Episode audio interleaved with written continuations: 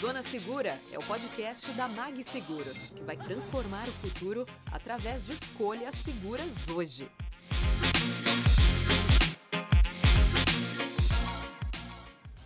Olá pessoal, tudo bem? Estamos aqui em mais um episódio do Zona Segura. Zona Segura agora está com uma cara nova, como vocês podem perceber. Estamos aqui num estúdio diretamente do Learning Village bem mais equipados, bem mais coloridos também. Inclusive, temos aqui presenças ilustres, temos uma pequena plateia. Será que vou acertar o nome? Alexandre Elisângela. Errei! Mas enfim, faz parte do Falha Nossa e vai ficar assim, inclusive, no episódio. Mas estamos aqui com os nossos amigos, essa plateia ilustríssima, e hoje estamos aqui nesse podcast, nesse videocast, na verdade, que vocês sabem que a gente é, não vai falar especificamente de seguro de vida, né? A gente gosta de abordar sobre temas mais abrangentes, né? Educação financeira, falamos com o Serbase, falamos sobre growth com Bruno Nardon, falamos sobre alta performance com o JJ, inovação com Marta Gabriel e ficar aqui falando, acho que, enfim, aproveitem e maratonem os episódios. Hoje a gente vai falar sobre um tema que eu particularmente preciso estudar bastante, que é parentalidade, sobre ser pai, sobre criar, né? Eu particularmente, Tiago, aliás, eu já vou furar aqui e falar logo, estamos aqui com ele, o paizinho, vírgula. Tiago. Seja bem-vindo, Tiago. Muito obrigado, querido. Eu, Tiago. Uhul! Tiago, eu não, eu não sou pai ainda, mas eu estou no processo de produção na fábrica. É, eu, não, eu, não, sei se vale falar que sou pai de pet, não sei se isso está meio demodê, mas enfim, eu tenho dois pets. Tem quem gosta, tem quem não gosta. E são meus filhotinhos que eu cuido com muito carinho, tanto eu quanto a minha esposa, a Bárbara. E eu acho que esse é um tema que tem muito a ver com, com, com o que a gente quer abordar aqui. Esse é o nosso propósito de proteger famílias, né? Então vamos falar um pouco sobre isso hoje? Bora, vamos lá. Eu queria começar esse papo aqui, Thiago, fazendo uma pergunta muito básica, assim. Cara, como é ser pai de quatro e em que momento você começou a perceber que você tem essa vocação educativa, assim, de passar um pouco mais sobre como é esse processo educativo, pedagógico, Sim. enfim, fala um pouco como é que é a sua origem pra gente. Tá bom, bom, a origem são 10 anos já, né? Então, sendo pai, então a origem vai ser muito longa. Uhum. Vou dar uma resumida aqui. É, bom, acho que assim, primeiro, eu nunca me imaginei sendo pai de quatro filhos, mas hoje eu não me vejo não sendo pai de quatro filhos, sabe? É esse tipo de coisa. Paternidade é muito isso. Vai acontecendo, você vai se transformando no processo. Parentalidade em geral, né? Você vai se transformando no processo e de repente você se vê naquele pequeno caos apaixonante que você chama de vida e que você não quer mais outra coisa para sua vida, sabe? E para mim começou lá atrás quando o Dante nasceu, né? O Dante tem 10 anos hoje e eu, eu queria muito construir uma relação diferente da que eu tinha é que eu tenho, inclusive, como referência com o meu próprio pai. Né? Aquela figura do pai que é meio distante, que não se envolve, não fica dando beijo, falando que eu te amo e tudo mais. Eu queria fazer uma coisa diferente, queria estar próximo e construir uma relação que fosse, sabe, baseada em afetividade. E eu comecei a estudar muito sobre isso. Então, lá atrás, eu nem imaginava em falar sobre isso publicamente. Mas o processo era tão sabe, era tão empolgante para mim descobrir como é que eu poderia cuidar daquele bebê, exercer a minha função de pai e também compartilhar com o mundo o que, que eu estava vivendo, que a coisa foi crescendo e cá estou eu aqui num videocast falando sobre isso. Olha que coisa linda. Me conta mais um pouco aqui. É, eu, eu, sempre, eu sempre ouço dizer de amigos meus assim, não, quando você for pai você vai entender. Parece que é um enigma, né? Para mim é um enigma, né? Tem muita coisa que eu não entendo, porque eu não sou, sim, né? Sim. É, Existe uma outra, um outro aspecto interessante também, Thiago, que é assim, a, a gente tem uma audiência aqui muito grande, são os nossos corretores, né? Sim. E existe um, esse momento de vida de quando é, esse ser humano descobre que vai ser pai, geralmente é um momento onde ele começa a se tocar que assim, meu Deus, preciso agora proteger a minha cria, agora Exato. eu tenho outras responsabilidades. Nessa linha, me conta um pouco, o que, que você acha que mais muda quando você percebe, caramba, esse ser humaninho aqui é meu. E a partir de agora, e aí? O que, o que, que transformou na sua cabeça ali de imediato ou não foi algo imediato? Uhum. Você demorou a perceber que, poxa, agora eu tenho que agir de outra forma. Como é que foi isso? Você trouxe um monte de. Dá para falar duas horas só sobre essas pequenas palavras que você trouxe aqui. Mas acho que é uma coisa interessante, só falando sobre esse lance de você só vai entender quando tiver filhos, é porque tem coisa na vida que a gente precisa viver. né, para a gente saber o que está acontecendo. A gente tem mães e pais aqui que sabem muito bem disso, né? Aquela coisa de você, às vezes, deu tudo errado na hora de você levantar e arrumar seu filho para ir para a escola e tal, você chega atrasado no trabalho e a pessoa que tem um filho vai entender isso daí, vai saber o que, que é. Por mais, por mais empatia que você tenha praticado, você sente na pele quando é com você, sabe? Então, assim, é muito diferente quando a gente tem filho.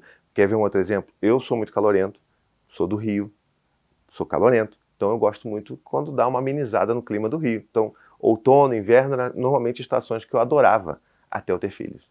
Porque quando você tem filhos, você vive uma virose emendando na outra. Você não aguenta mais que quer que o outono e inverno acabe logo para você poder ter um respiro de virose também, de gastar com antibióticos, essas coisas todas. Então, isso só vai vivenciar quem tem filhos de verdade, né? Então, assim, quem está passando por aquilo no dia a dia. Outra coisa também, entender qual é a função, qual é o significado da, da, da, expressão amor incondicional, que todo mundo hoje fala na internet, né? Sim. Amor incondicional, o que, que é isso? A gente só vai saber de fato quando a gente tiver filho. Quando a gente tiver uma criancinha ali de três anos, de dois anos, que ama você, apesar de tudo, que já viu o seu pior, já viu você dando seus gritos assim que queima a garganta, mas continua escolhendo te amar, continua olhando você com admiração. Então, isso é uma coisa que a gente não vê nas outras relações. A gente vê isso com os nossos filhos. Então, é um convite para você realmente mergulhar, entra nessa mesmo, que você vai ver que é maravilhoso, tá? Agora, tem aquela outra questão também, que é o que você falou, né? O que, que acontece quando a gente tem filho, né? Para mim, é, a ficha ela não cai de uma hora só. Ela é como se fosse um, um grande elefante que vem chegando. Vai chegando, entra um pouquinho aqui, bota uma patinha ali na entrada da porta, daqui a pouco está entrando, e a cada fralda que você troca ele chega um pouquinho mais, até que o um momento aquele elefante ocupa a sala inteira e tudo que você vive e vê é aquele elefante, que seria, no caso, a sua parentalidade. Então, é um monte de sentimentos, mas eu posso pontuar para você aqui um que foi o mais, talvez um dos mais frequentes nesse início de jornada, que foi o medo. Assim, eu sei que a gente não gosta de falar muito sobre medo e tal, mas quando eu tive filho, eu comecei a sentir medo. Eu falei assim, eu não, não ficava com medo para atravessar a rua. Mas quando eu tive filho, eu falei assim, eu, eu preciso olhar para os dois lados. Comecei a ter medo de coisas que pudessem acontecer para mim, que eu fosse faltar para os meus filhos. E essa coisa, esses receios, eles vêm muito de um lugar de cuidado, porque eu sei que a minha função é de cuidado, então eu preciso estar ali presente. Então, hoje, é, quando a gente fala, inclusive, sobre seguros, eu acho muito legal que a gente traz essa sensação de que tem o cuidado por trás de um planejamento financeiro, de muita, às vezes, muito techniquez, e que eu, por exemplo, que não eu sou totalmente fora do ramo de seguros, e eu vejo que, às vezes, a gente precisa falar um pouco mais de afeto, de cuidado, de carinho, para chegar na pessoa e entender assim, olha, não, não peraí, esse corretor aqui não está tentando me enrolar. Ou ele não está tentando vender morte, me, você, é, ele quer te vender vida. Ele quer me vender vida, ele quer me vender segurança, sabe? E a gente pensa num, num, né, num futuro ali no horizonte com mais tranquilidade. Isso é assim muda totalmente a ideia da conversa. E Tiago, aprofundando um pouco mais, você prefere que eu te chame de Tiago ou de Paizinho, vírgula? Tanto faz. Paizinho, pai, pai. já me chama de tudo. Beleza, vou chamar de Paizinho então, fica mais fofo. Paizinho. Me conta uma coisa. É, eu também, é, de novo, né, não, eu não sou pai ainda, mas eu fico pensando como que é educar uma criança num, nesse mundo cheio de telas, com todo tipo de conteúdo à disposição. É, como é que você vai como que você faz esse filtro? Ah, tudo bem, vai, Netflix tem lá o cadeadinho que você põe, mas ok, isso não vai, isso não vai sozinho te proteger. Como é que você blinda seus filhos daquilo que você acredita que não são os valores que você quer passar para eles? Como é que é isso? Como é que é, tem como? Você veio preparado para me jogar pergunta pesada no peito, né? Ué, mas você a gente está aqui, aqui para isso. Né? Tô até suando aqui. Não, mas olha, é, eu acho que a primeira coisa que a gente precisa entender é que quando a gente está criando os nossos filhos, é, a única responsabilidade por criar e educar os filhos não é só dos pais. E isso é uma coisa muito grave que todo mundo faz, de colocar sobre os ombros, sobretudo da mãe, né, a gente sabe muito bem, uhum, claro. da mãe, esse papel, essa função de que você tem que educar. Se qualquer coisa sair dos, dos trilhos com seu filho, a culpada é você. Então, assim, a gente tem não só a mãe, a gente tem o pai, a gente tem as outras figuras de cuidado que fazem parte daquela criança, da vida daquela, daquela criança, e principalmente entender que para educar uma criança você não, não pode recorrer só a isso. Também é papel da sociedade. Sabe essa, sabe essa coisa de preciso de uma vila, né? Tem um provérbio africano, precisa de uma vila para educar uma criança. Isso é muito real, sabe? E tá, tá no ECA, sabe? Tá no Estatuto da Criança e Adolescente. É responsabilidade da família, da sociedade, dos governos. Então todo mundo deveria estar tá entendendo, olhando para aquela uma criança, entendendo como responsabilidade de todos nós. E por que, que eu falo isso? Porque essa questão das telas é muito sobre isso. As pessoas continuam colocando, principalmente nos ombros da mãe, a culpa da criança tá no celular o dia inteiro, tá no, no, iPad lá, né, tá vendo Netflix ou tá no joguinho e fala, essa criança vai virar um zumbi. Aí é muito fácil, você faz um conteúdo, né, para internet, isso aí viraliza. Eu posso sentar aqui, falar 60 segundos para você de várias barbaridades do que é horrível, não sei o quê, e que os pais são péssimos que fazem isso, vai viralizar. Mas eu vou ajudar alguém? Não vou. Eu só vou deixar principalmente aquela mãe mais culpada do que ela já se sente. Porque ninguém Ninguém gosta de ver o filho largado na frente no celular. Isso é besteira, sabe? Achar isso. E é o que você mais vê. E assim, por quê? Porque muitas famílias não têm rede de apoio. Então, às vezes, por exemplo, tem muita gente que trabalha, imagino que muitos corretores que acompanham esse podcast trabalham de home office também. Uhum. Então, como é que você vai trabalhar de home office se você às vezes vai estar ali fazendo uma, participando de uma reunião ou fazendo uma venda e o seu filho está em casa, porque já acabou a escola dele. Ele estudou de manhã, está de tarde, você está tendo que trabalhar. Uhum. Às vezes é o único recurso que essa pessoa tem, porque você não tem condição de pagar um contraturno, pagar uma babá. Então, é entender que existe um problema muito mais complexo a, a, do que só falar sobre telas, mas eu também não quero aqui dizer que está liberado, vamos liberar a tela, porque isso é realmente prejudicial para a criança.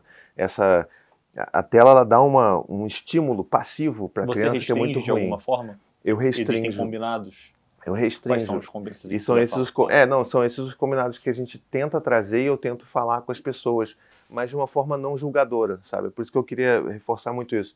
É, é, um, é uma discussão muito mais complexa, mas é, lá em casa, por exemplo, tem a questão do videogame, né? O videogame com criança pequena é aquela coisa, se deixar fica o dia inteiro.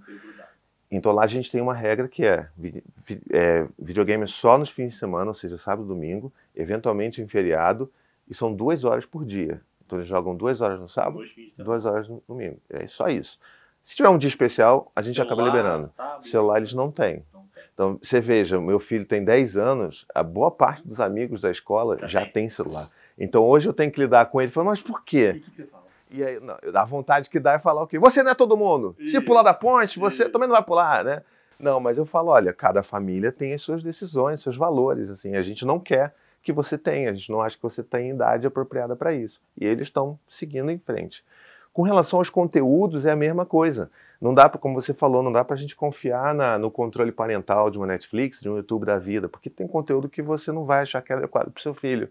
Então aí entra aquele lugar que você, como pai, como mãe, precisa estar tá junto do seu filho, vendo o que ele está vendo, se interessando. Né? E para mim é muito mais importante esse lance de você estar tá junto vendo e discutindo sobre do que necessariamente só proibir. Porque proibir gera aquela ansiedade, é o proibido. Eu quero ver porque meu pai não deixou, então quando ele não estiver perto eu vou tentar ver. Então quando a gente conversa, filho, você viu isso aqui? Teve uma série, por exemplo, que fez muito sucesso com criança, apesar de não ser uma série para criança, que é o Vandinha, né? Todo mundo viu aqui, eu acho, né? Então assim, não é uma série para criança. É uma série com um tema para adolescente, para cima. E muita criança vendo. Então, assim, os meus filhos, quando trouxeram o que eles queriam ver, eu falei assim, filho, olha, eu, isso não é um conteúdo para vocês, sabe? Assim, tem coisa que vai assustar vocês, monstros e tudo mais. Então, assim, eu, que sou o pai, que sou responsável pela educação de vocês, estou dizendo que não vamos. A gente pode procurar um outro conteúdo que seja um pouco parecido, a gente vai ver é seguro. Então, assim, sempre no diálogo as coisas funcionam muito melhor.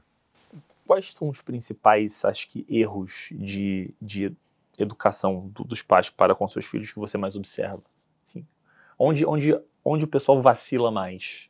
Exemplo, ah, é, é, o trato pelo berro, é o não pelo não, ou, sim, violência nem vou dizer, porque é, é óbvio, né? Mas ou é, ou ao contrário, é só, é muito sim, sim, sim, sim, pode, pode. O que, que mais que você observa que, que na sua, no seu entendimento, estraga uma criança? Que estraga uma criança. Sabe o que estraga uma criança? É a falta de afeto. Eu acho que o que mais se pode errar, não que eu vejo, né, mas o que mais se pode errar, e aí se a gente observar de um lado mais amplo assim, né, olhando as redes sociais, olhando os conteúdos que viralizam, é essa falta de afeto e de olhar empático para a infância. É você pegar um, um, vídeo, por exemplo, de um bebê que está chorando, gritando, às vezes que se descontrola, bate num, bate na mãe ou bate num amigo, e você pega e viraliza aquilo, e aí você vê os comentários sempre tão tendenciosos a, a praticar violência com crianças. Isso para mim é o maior erro da sociedade como um todo. Quando eu vejo essas coisas, para mim a sociedade está falhando em criar a nova geração, porque parentalidade é só o exercício de uma geração estar preparando a próxima geração para cuidar do mundo ali na frente. Você acha que essa geração atual de pais estão mais errando? Uma prova de 0 a 10, está tirando quanto? De 0 a 10? Acho que está tá passando na média. Está passando na média? Está passando Você na acha? média, eu acho, eu acho, eu acho. Porque assim, tem muito avanço, sabe? Tem muita gente discutindo, tem muita gente fazendo conteúdo sobre isso. Não só, não tô só eu sozinho aqui, até os pais também, tem mais pais e homens falando sobre isso. Então, assim, eu não posso é, ser fatalista aqui e achar que está tudo ruim. Eu acho que estamos passando, mas temos muita coisa para discutir, para desconstruir, principalmente, sabe? Você falou uma coisa é, você falou, né? Acho que o principal é que está faltando afeto, né? Empatia e tal. E aí me remeteu, eu, eu vi, tem alguns bons meses já que eu vi, mas isso não saiu da minha cabeça. Você conhece um, um empresário, influenciador chamado Gary Vaynerchuk? Ele é, ele, é, ele é mais do, ramo de, de, de, marketing, business, negócio, enfim, gringo. Gary V. É americano.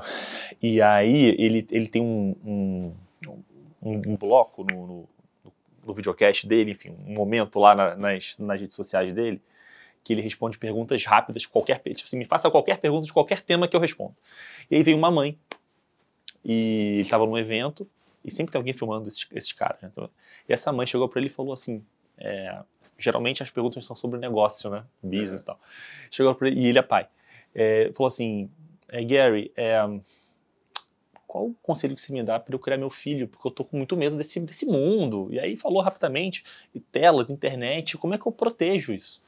E ele deu uma resposta até um parecido você falou, me lembrei dele. E eu achei máxima a resposta dele, que foi o seguinte, ele falou assim, é, torne seu filho um ser humano com um alto nível de segurança de si mesmo. Se ele for uma pessoa insegura, isso é uma porta aberta para tudo, para qualquer coisa. Então, ele falou: dê atenção, dê carinho, é, é, mas torne um ser humano com um, um, alto nível de segurança de si mesmo. Porque isso por si só vai blindar, você não precisa ficar com medo de tela, de internet, de qual escola eu boto, se educação é isso. E, e, e eu acho que faz muito sentido. O que eu vejo, porque eu vejo, eu vejo muito, eu vejo muito hoje em dia isso é, é de novo, né? Paizinho. Eu, eu, eu tô zero, talvez, aqui no meu num lugar é, de especialista no assunto, até porque não sou, mas eu vejo. Eu, ve, eu acho que a nossa é uma, uma geração que está que tá crescendo um tanto quanto é, fragilizada, amedrontada, largada, sabe? É, tem muitas coisas boas mesmo, mas eu vejo muita insegurança. É o, e, especialmente não nas crianças, tá? Na verdade, nos jovens adultos que se tornaram, né? É, a gente que lida né, com, uma, com uma galera super jovem que está chegando no mercado de trabalho e, e eu, eu, percebo isso. Percebo assim, cara, como é que foi a criação dessa pessoa para ela achar que o mundo é, é cor-de-rosa, simplesmente cor-de-rosa ou ser tão frágil. Enfim, tô aqui falando demais, você tem que falar mais aqui pra gente hoje. Mas é porque. Não, mas eu, uma conversa, eu poxa. Fiquei, eu fiquei surpreso com a sua nota 7, que você tá falando que a gente tá ah, eu, eu, eu, sabe? eu preciso. E que bom confiar. que você é um cara otimista nesse sentido, porque eu. Eu preciso acreditar. Eu acho que todo mundo. Isso é outra coisa, talvez, que só quem tem, tem filho vai entender. A gente precisa acreditar que o mundo vai ser melhor.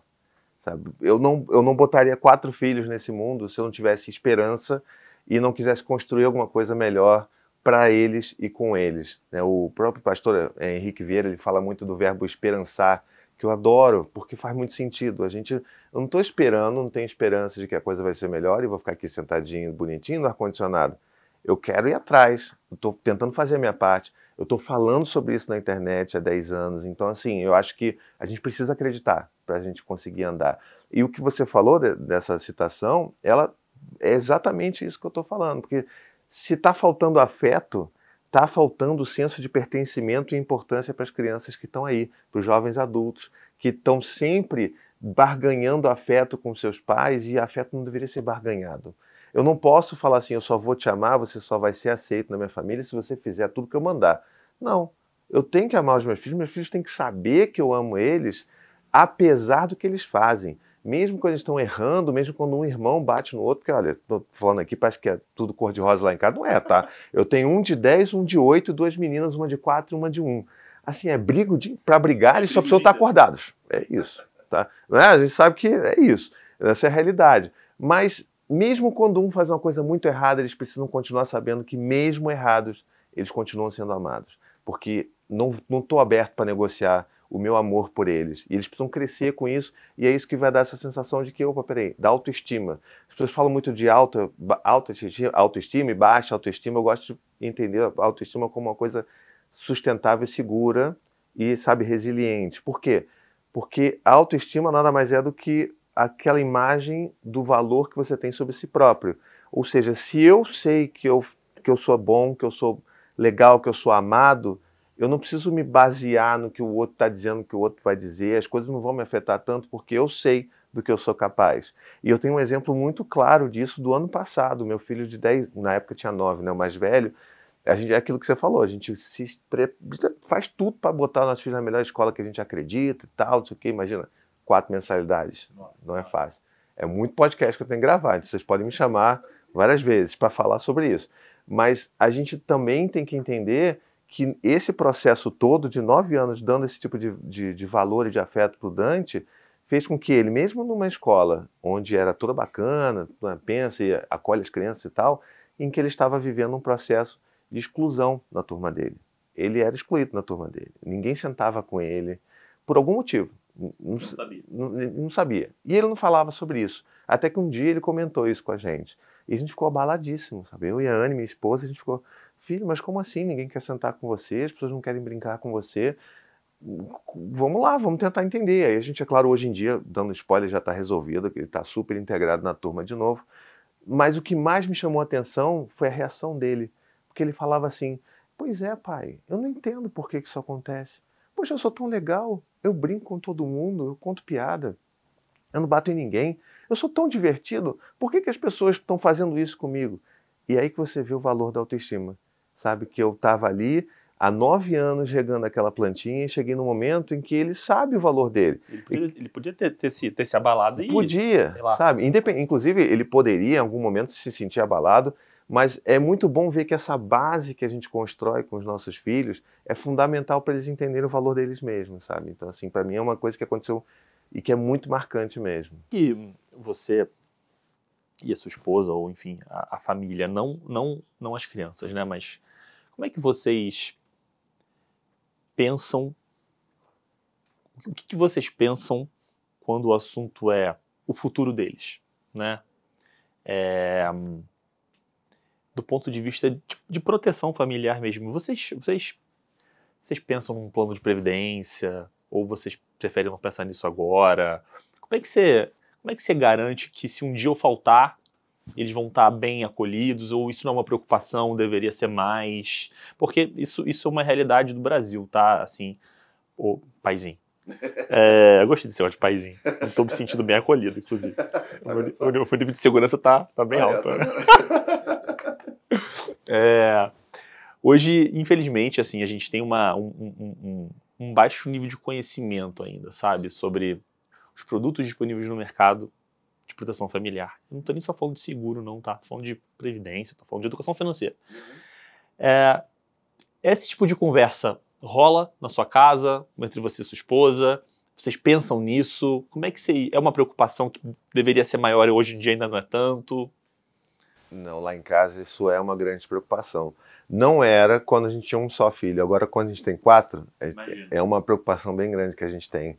E a gente tenta, né? É, é o que você falou. Fala-se muito pouco sobre essa educação financeira.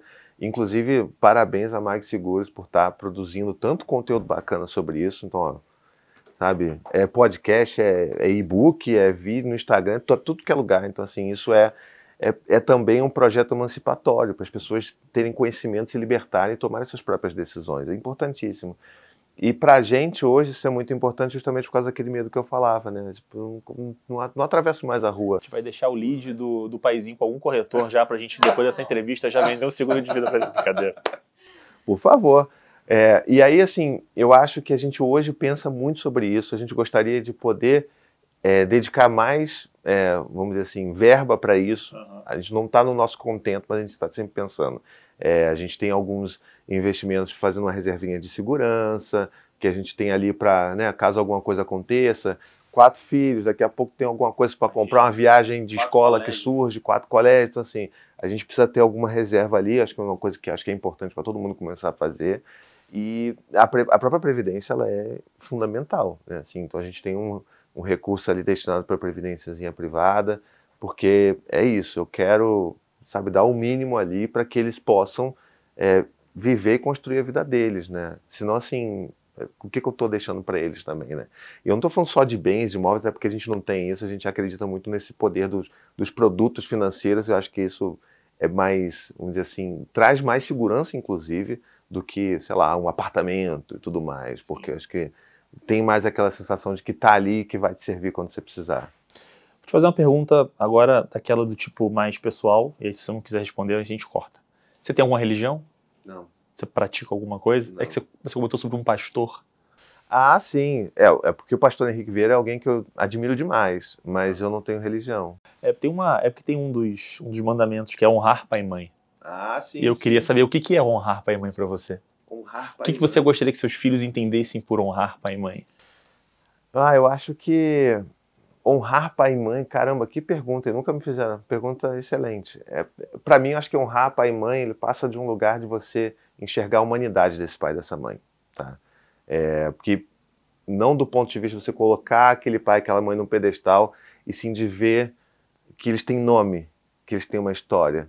Eu queria muito que os meus filhos no futuro olhassem para mim, pensassem em mim, é meu pai, Né? é, pensassem para mim e falassem assim, é o Tiago, ele teve uma história, ele construiu isso tudo até aqui, ele fez isso tudo, ele estava com a gente, né? Ele errou muito nesse caminho, ele corrigiu muita coisa também, e é, isso é ele, sabe? Para mim é muito mais importante do que não, não posso falar mal, não posso que essa aquela coisa meio, né, com medo e tal, não, queria que fosse na humanidade, sabe? Através do afeto. E você, você cria seus filhos com a expectativa de quando você ficar velhinho, você e sua esposa, que eles cuidem de vocês? É uma expectativa? Uma, uma, uma retribuição? Olha, se, eu, se você perguntasse para a Anne, ela fala que sim. Porque, olha, o tanto que eu não dormi, vai ter que cuidar de mim sim, não quero saber. Eu tenho um pensamento um pouco diferente. Eu acho que, assim, o, o que eles puderem oferecer vai ser... Eu, eu quero ter um pouco, de, um pouco do que eu penso hoje em termos de segurança financeira, é também para não colocar nos ombros dele essa, essa, essa carga, sabe? Porque eu possa viver minha vida e que eu não precise demandar deles isso tudo. É claro que a gente não sabe o futuro, né?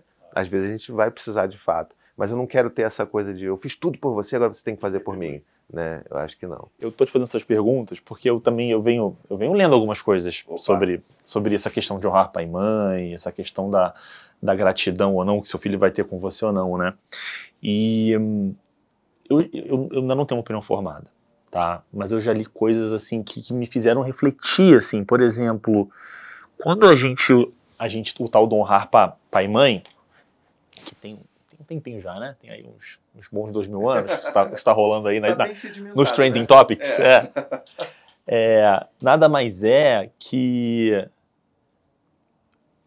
a melhor forma de você, enquanto filho, honrar seu pai e sua mãe é você dar certo. É, honrar pai e mãe não é não é esperado que seja assim, não, eu honro meu pai e minha mãe, eu tenho que cuidar dele, tenho que me preocupar só com ele, é, ele está em primeiro lugar na minha vida, e isso é honrar pai e dar dinheiro para ele quando eu crescer. Uhum. Isso não é necessariamente honrar pai e mãe. Honrar pai e mãe é, cara, dê certo, seja um cara íntegro, um caráter, educado, faça o bem, enfim, isso você já vai estar honrando a sua ancestralidade, Sim, sabe? E eu, e eu fico percebendo também que, que muitas das vezes a, a, a criança ela, ela cresce, eu, E eu acredito que boa parte do que você vai ser de caráter enquanto homem ou mulher formado tá ali naquela primeira infância, né?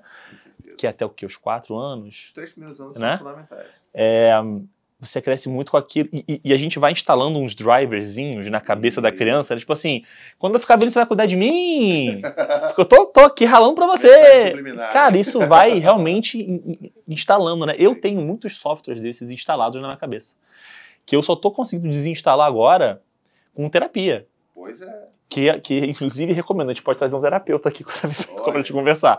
Porque realmente vem, vem desinstalando de mim, assim, muita, muitas coisas que eu, que eu acreditava. E essa questão de honrar pai e mãe era essa. Eu carregava comigo um, um sentimento de, de eu preciso dar em troca mais ou igual na mesma moeda. Eu preciso me preocupar. Você é ingrato, né? Exato, senão você é ingrato. E aí você cresce com um sentimento de culpa. Sim. E, cara, a culpa desestabiliza a sua autoestima. E aí você fica frágil. Cara, pra eu conseguir fazer esse raciocínio aqui, eu levei uns 3, 4 anos de terapia. Porque? Então valeu a pena o investimento. É outro investimento que as Tomara. pessoas também não acham que precisa, mas que precisa. Caraca, mas precisa, assim, muito. A gente podia criar um produto, inclusive, da nossa linha de saúde e bem-estar, só focado em, em Olha, terapia. pô, Porque- volto aqui para falar, para fazer propaganda de graça, porque olha, isso é importantíssimo. Você faz? Oi? Você faz terapia? Faço. faço Eu, eu recomendo, eu acho. Eu tinha preconceito. Eu Ah, tinha preconceito. Todo mundo tem. todo tinha preconceito, mais um dos meus dos preconceitos que a gente carrega sem saber, às vezes, por quê. E é um que eu consegui extinguir da minha vida, assim, muito bom. Tô falando muito, quero deixar você falar mais. Não quero ser aquele, aquele host chato que só fala sem parar, mas aqui esse assunto é legal, bacana, Pô, né? cavando e tal. Se eu estivesse só falando é porque não estava te agradando. Então, assim, Imagina. pelo menos a gente está trocando já, aqui. Já deve estar aí, Trading Topics Mundial. Alô, alô Elon Musk! Mas assim, paizinho, me conta uma coisa. Vamos voltar aqui pro tema criação de filhos, assim, é. O que que o que- hoje, ao longo desses últimos 10 anos que você é pai, né? Quais foram os seus principais erros? O que que você errou ali e você falou, putz, aqui eu fiz errado. Como é que eu explico pro meu filho que eu fiz errado? Ou se é que eu só. explico? Olha só como é que as coisas são, né? Há um tempo atrás você me perguntou aqui sobre os maiores erros que eu via nas pessoas. E agora você vem me perguntar Exato. dos meus Um erros. pouquinho pra voltar aí. Não, não, não é isso não. É porque hoje eu tenho uma visão tão diferente sobre o que que eu considero erro. Eu não considero que eu erro com os meus filhos. E não porque eu sou perfeito. E sim porque eu me vejo humano, sabe? Então, o que outras pessoas considerariam como, como erro, que é, por exemplo, gritar com os meus filhos. Eu grito com os meus filhos. Pessoas acham que eu tô sempre assim, zen, falando, Dante, por gentileza, tire essa toalha do chão, né? Gael, por favor, não, não, não dê com um pedaço de pau na cabeça do seu irmão, né? As pessoas acham que eu sou assim. Não, eu grito. Você Eu, grita. eu grito, entendeu? Quando a Cora tá dormindo, que tem um ano de idade, aí a Maia tá gritando no corredor. Maia, por gentileza, não grite. Eu vou gritar para ela parar de gritar. Essas incoerências da vida da paternidade e da maternidade. Então, assim, eu não vejo isso como erro. Eu vejo isso como um descontrole, sabe? Eu tô ali sobrecarregado, tentando dar conta de um monte de coisa, equilibrando mil pratinhos ao mesmo tempo e deixando eventualmente vários deles caindo e quebrando no chão, junto com a minha esposa, a gente está ali tentando fazer aquilo. Então, hoje, eu tenho uma visão muito diferente sobre o que eu considero erro, sabe? Erro mesmo, para mim, é um negócio muito grave. E eu não acho que o que eu estou fazendo é errado. Eu estou sempre tentando dar o meu melhor, criar com, sabe, com o máximo que eu posso dar e com o máximo que eu posso oferecer, mas aquele Thiago de lá, de 10 anos atrás, já se viu errando muito, já se culpou muito. Né? Então, por exemplo, evitar que os meus filhos se machuquem. Isso é algo que sempre Vamos me fazer essa brincadeira, eu gostei. Tá. Vamos supor que o Thiago de agora pudesse voltar no futuro há 10 anos atrás. O que, que você falaria pro Thiago de 10 anos atrás? Olha, cara, seguinte. eu falaria, cara, pega muito leve com você. Você tá Com dando o seu mesmo. melhor. É.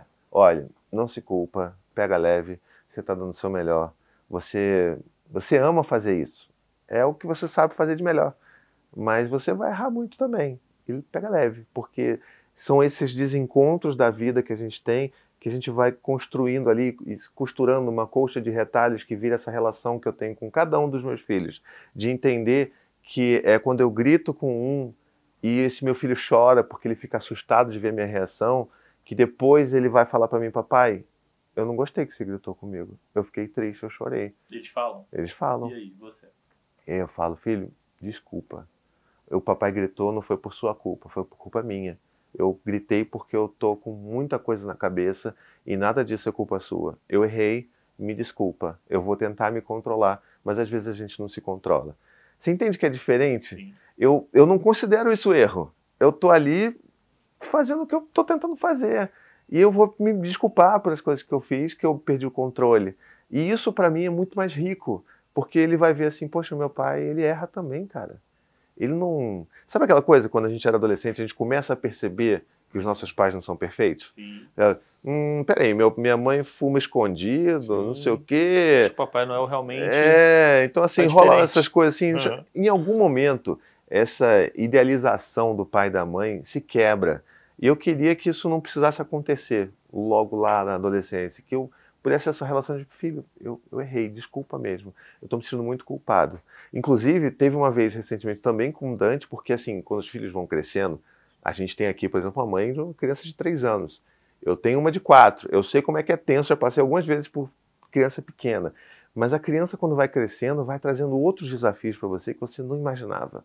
Desafios de diálogo, desafios de, de vínculo, de como você continua se mantendo importante na vida daquela criança de 10 anos, que se torna pré-adolescente, em disputa com a importância dos pares, dos amigos da escola. Né? Então essa disputa começa a acontecer, um cabo de guerra ali.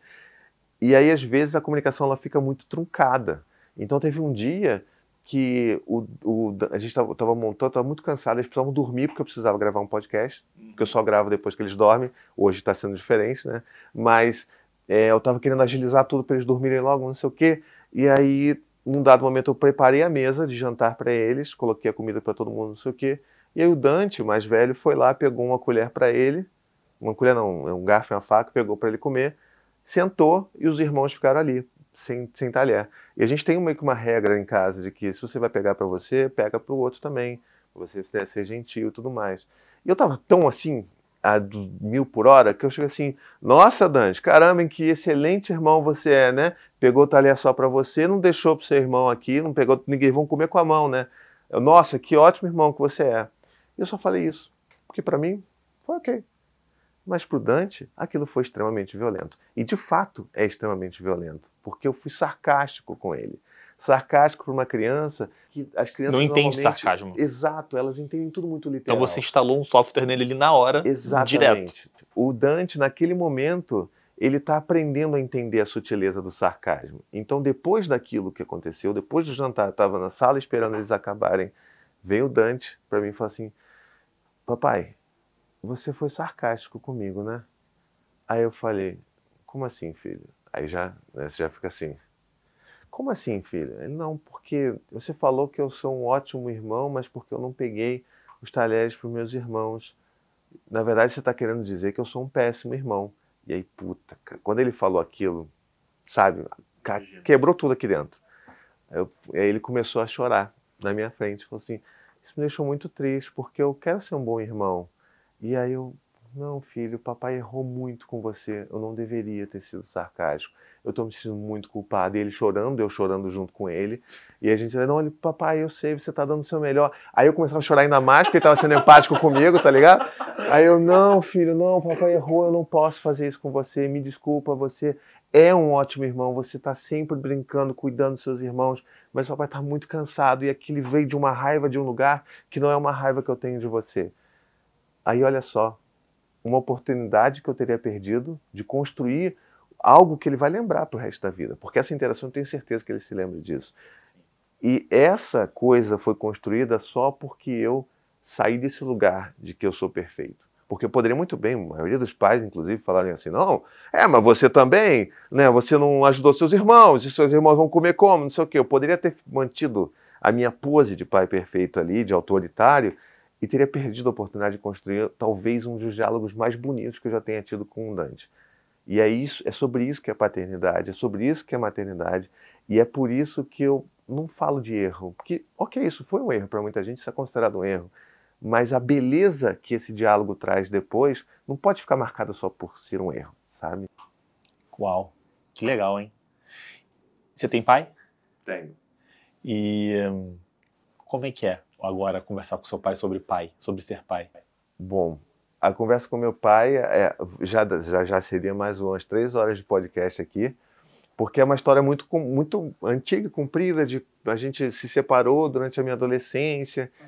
e aí por conta, inclusive, do paizinho vírgula, ele se, a gente se reencontrou, então quando eu estava, tava, minha esposa estava esperando nosso segundo filho, ele se, a gente se reencontrou, a gente teve uma conversa, se reaproximou e tal, mas os rumos da vida hoje são muito assim, ah, a gente conversa, tá tudo bem, mas não, não conseguimos construir um vínculo do jeito que eu gostaria de ter que eu construí com os meus filhos, não consegui construir para cima, né, com o meu pai.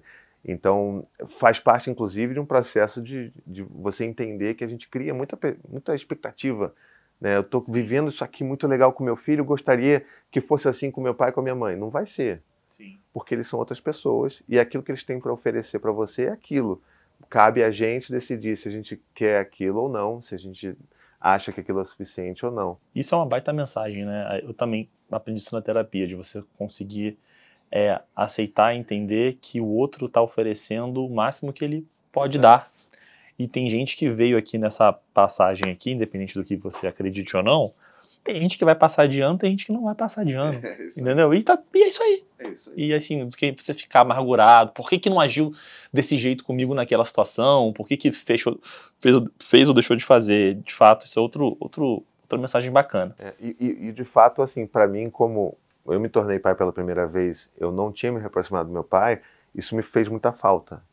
De, eu, eu, eu fui o primeiro pai do meu grupo de amigos, né? Então, assim, não tinha com quem conversar sobre isso Talvez tenha sido por isso que eu tenha criado o Paizinho Vírgula, porque eu não tinha com quem conversar, era só eu e a Anne. E, e, essa sensação de que eu sou pai sem ter um pai perto e sem poder conversar sobre isso com alguém me fez falta. Depois eu consegui resgatar isso com ele, conversar com ele, entender a vida dele, comigo, com meu irmão. Então você começa, é como se fosse um quebra-cabeça, né? Você vai montando, Sim. pega uma peça que estava faltando, ah, olha só essa história. E é muito, cara, é muito rico a gente Legal. falar sobre isso. Bem, acho que a gente já vai estar tá se aproximando do final. Putz, papo, caramba, eu ficaria aqui mais umas três horas, assim, papo profundo, assim, eu, é um tema que eu realmente preciso me aprofundar mais, preciso aprender mais, e vai ser bacana, quem sabe no ano que vem, quando a gente chamar aqui de volta, eu já sendo pai, vou poder te contar, putz, aquilo ali, ó, que você falou, aquilo que você falou que tudo só... fez sentido. Tive que reassistir o programa para entender Exato. de novo. Mas, paizinho, eu queria que você desse uma mensagem final para quase deixei o telefone cair, vai para falha nossa essa daqui. É, uma mensagem final, olhando aqui para nossa câmera, essa daqui pode ser para aquele que está assistindo e que eventualmente ainda não é pai. Uma mensagem, olha, eu sei que não é pai, mas quer ser pai. Meu conselho para você é esse. E aqueles que já são pais. Tudo seu. Tá bom. É, minha gente, para vocês aí que não são pais ainda e que planejam em algum momento ser, é, aproveitem, porque quando acontece, vai mudar a sua vida por completo. E assim, vai mudar para melhor. A gente vive trocando fralda e sujo de vômito, às vezes com cheiro de leite azedo, mas é uma experiência maravilhosa. Você pode confiar. As pessoas conversam comigo, inclusive reclamam de conversar comigo e ficar com vontade de ter filho. Então, espero que a minha conversa aqui tenha agido dessa forma um pouquinho. E para você aí que tem filhos, né, ou que está ali quase na porta ali de nascer o seu filho, principalmente você que é pai, mergulha de cabeça. Essa porta só abre por dentro. Então, abre essa porta, mergulha de cabeça, vai mudar tudo na sua vida. Não tente achar que a sua vida vai continuar igual só com um filho. Enquanto você não entrar com seu filho totalmente na sua vida, você não vai viver a plenitude que é a parentalidade. Então, que fica aqui essa mensagem. Muito bom, paizinho temos aqui um mimo. humilde, humilde mimo. Olha aí que Para você, me cantaram uma pedra aqui, eu, eu, eu, espero, eu espero que você curta. Opa! Tá aqui, receba em nome Posso da nossa abrir, equipe. Então? Por favor, fica Pesado, à vontade. Hein? Rapaz. E é um monte Olha de apólice de seguro de vida. o que seria muito bom, tá? Aí Fica sim. Passagem. Pô, que legal, um jogo de tabuleiro Excalibur. Por que será? Por que será, né? Por que será? Porque eu tenho uma, um certo hobby com os meus filhos de jogar jogos de tabuleiro. Inclusive, nem deu para falar sobre isso aqui. Daria mais umas três não horas. Não joga em telas, não joga no tapo. Não, joga no, no analógico. Raiz. É o raiz, cara. Olha, esse tipo de joguinho assim é muito legal, gente. Ele vem, parece um, um livro, né? Que você abre, aí tem as pecinhas aqui. Olha que bonitinho. E as crianças, a gente fica achando que as crianças não gostam, né? Acha chato. Os meninos já desligaram o videogame antes de terminar as duas horas do, do prazo Pode deles para jogar comigo. Jogo de, jogo de tabuleiro. Muito bom, senhoras e senhores. Estamos aqui com Paizinho, vírgula, Thiago. De novo, muito obrigado. obrigado Foi um prazer. Querido, obrigado prazer. pela aula. Espero te encontrar aqui em breve novamente. Obrigado, gente. Palestra aí. Poxa, estamos todos juntos batendo palma aí. Vamos lá, cadê a animação? Eu também posso ser animador de palco, tá? Então. Muito bom. Valeu, cara. Tchau, tchau. Gostou do episódio? Bem, se você curtiu, não deixe de comentar e compartilhar esse conteúdo. E se quiser ficar por dentro de todas as novidades da MAG, não esqueça de nos seguir, é claro, nos nossos canais oficiais. E lembre-se, energia alta sempre, galera. Até a próxima. Tchau, tchau.